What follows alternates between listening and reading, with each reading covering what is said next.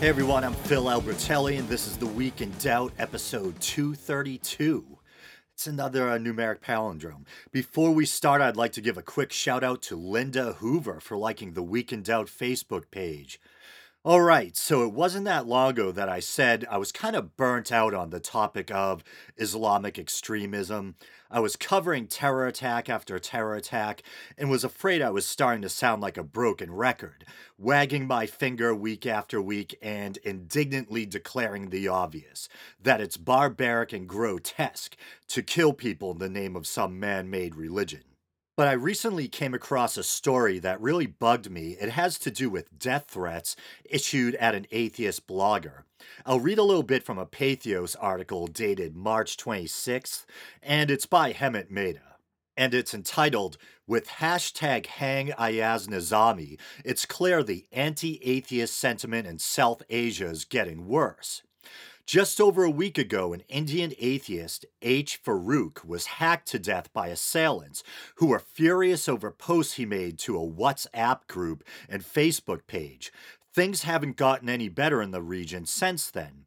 Ayaz Nizami and Rana Noman, two Pakistani atheists, were arrested last week on charges of blasphemy because of things they posted on the Atheist and Agnostic Alliance Pakistan Facebook group and an online forum for the Council of Ex Muslims of Britain. Another person is said to have been arrested as well. This came days after government officials asked Facebook and Twitter for help in identifying so called blasphemers, though neither company has said it would comply with the request. BBC Asia, through its Asia Network Twitter account, asked people to chime in on the question what is the right punishment for blasphemy? And uh, this is still Hemant Mehta talking here, and he, he concludes by saying, as if any punishment for blasphemy would be acceptable. I concur with Hemant there. Uh, sh- there shouldn't be any punishment for blasphemy. The idea of imprisoning, harming, or executing a living, breathing human being because they took the name of some imaginary god or dead prophet's name in vain or criticized a man made religion, it's backwards and grotesque. I believe the network, BBC Asia, did actually walk things back a bit. Uh, here's a tweet that they issued. We never intended to imply blasphemy should be punished. Provocative question that got it wrong. So take that for what it's worth. And shortly after, as it's implied in the title of the article I was just reading from, the hashtag Hang Ayaz Nizami began trending on Twitter. And some of these tweets are just unbelievable. They're, for me at least, uh, I find them simultaneously scary and infuriating. So here's one that was tweeted out by someone named Nida Ahmed or Nida Ahmed. I don't mind reading her name if she's going to say this kind of crap. He must be dragged. It says dragged. She probably means dragged. He must be dragged in the streets, then hanged.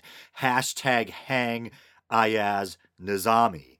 So, drag a living, breathing human being through the streets and then execute them because they dared to speak their mind and criticize or question your religious beliefs. And speaking of that, I'm reading these as I go, and I wasn't aware this one was up next. Uh, yeah, this is unbelievable. So, this one is from someone named Safdar Ahmed. Islam is most peaceful religion of world, but when anyone say wrong about our beloved prophet, he will be hanged. Oh, and I'm laughing just out of disbelief and frustration. And uh, hashtag hang Ayaz Nizami again. And I wish this person was just a troll, but just going on what I know about human nature and past experience, something tells me this person, unfortunately, is the real deal.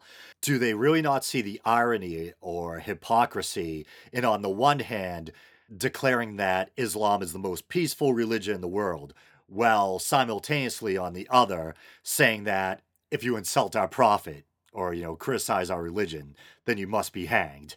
Unbelievable. This next one really pisses me off for some reason. Okay, and this is from it looks like Gohar Ali, I think. A terrorist can kill many, but a blasphemous, a blasphemous, but a blasphemous hurt feelings of millions. Hashtag hang Ayaz Nizami. So comparing hurt feelings to murdering a living, breathing human being. This son of a bitch is taking apologetics to a whole new level. Unbelievable. A terrorist can kill many, but I'll correct his English. Blasphemy hurts the feelings of millions. Would you like a safe space for your millions? We hurt your feelings, did we? Because we criticized your man made holy book, uh, your dead prophet, um, your imaginary concept of some higher power. We question this whole game of make believe you have going on, and because of that, someone's gotta die. Unbelievable. Humanity, uh, just about at its worst, or worst, or close to it. You know, grow up. Criticism's a part of life.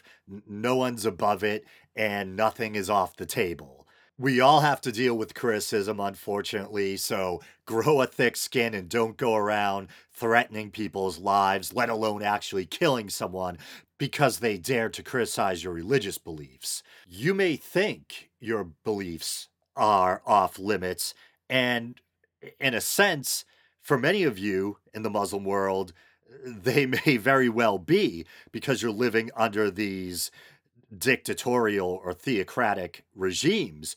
And people really can be imprisoned or put to death for quote unquote blasphemy. So I know it's easy for me here in America, you know, in my cozy chair in front of my microphone to talk tough and say, you know, you you shouldn't threaten people's lives for insulting your religion. But as an outsider, as someone observing all this, you know, it, it really it's backwards and it's insane. In a modern civilized world, we should be able to test the merit of each other's ideas. We should be able to question one another's beliefs. Uh, no one should be put to death for questioning or even satirizing or mocking another person's beliefs. And here's where things start to look a little brighter and uh, I'll read a little bit from that Patheos article again. One writer at the ex Muslim, the, at the ex Muslim, okay, the ex Muslim calls for more moderate Muslims to openly, loudly condemn prosecutions of those who criticize their faith, adding that ex Muslims are not going to back down anytime soon. Well, good. And uh, here's a quote the centuries old traditions of persecuting and murdering dissenters and reformists continue unabated while the absence of secular partners in the Muslim world is lamented. How could such partners exist or gain strength when the violence against us has been so chillingly effective and the silence of our erstwhile allies remains deafening? Despite that, ex Muslims around the world are finding their voice for the first time and speaking up ever more confidently. There are underground or public ex Muslims organizing in every Muslim country or community, and we do not intend to retreat from the challenge before us. The choice for the rest of humanity is whether the burden to achieve that future is borne by the persecuted alone or shared by all. And uh, here, here, very well said. And uh, I'll read one final paragraph here from that article. Remember what all this is about words. Critics of Islam and religion as a whole dared to state their beliefs publicly, and both hardline Muslims and government officials believe they should be arrested, jailed, or executed for it. So much for being a religion of peace. More Muslim leaders in those countries have to speak out in defense of the critics, or these actions will continue. Governments around the world must repeal their blasphemy laws in defense of free speech. No one deserves to be physically harmed for anything they say or think. Uh, so well said to you, Hemant, as well. And with that, I mean, what more can I say? Uh, with that, I'll call it a wrap. Uh, thank you for listening or watching if uh, you're viewing the YouTube version. I know this episode is a little early, but I really had strong feelings regarding this story and wanted to get it out. we'll see if I release an extra episode at the end of the week, or maybe I'll do a Week in Doubt replay or something like that. We'll see what happens. And before I sign off, I just want to give credit where credit is due and say this bumper music I've been using for the last few weeks is a song called Elizabeth, not Elizabeth, Elizabeth by uh, one of my favorite bands, Ghost. And I've been using it not just because I like it, but for some reason, Ghost's earlier stuff seems to not get picked up or recognized by YouTube's copyright algorithm or whatever it is. So it lets me fly under the uh, radar a little. I know ethically this is kind of a gray area at best. Uh, I, if I'm going to be honest with myself and you guys, I know I really shouldn't be using copyrighted material. The way I try to justify it or rationalize it, I guess, is by saying uh, you know, I'm a I'm a fan of the band. I'm only playing a little bit of it, and even though their following dwarfs mine, mine is microscopic in comparison. There still might be people that listen to this show that aren't aware of Ghost, and it's kind of like free advertising. And you know, I'm giving the band a shout out, and who knows, maybe people might even go and buy the music.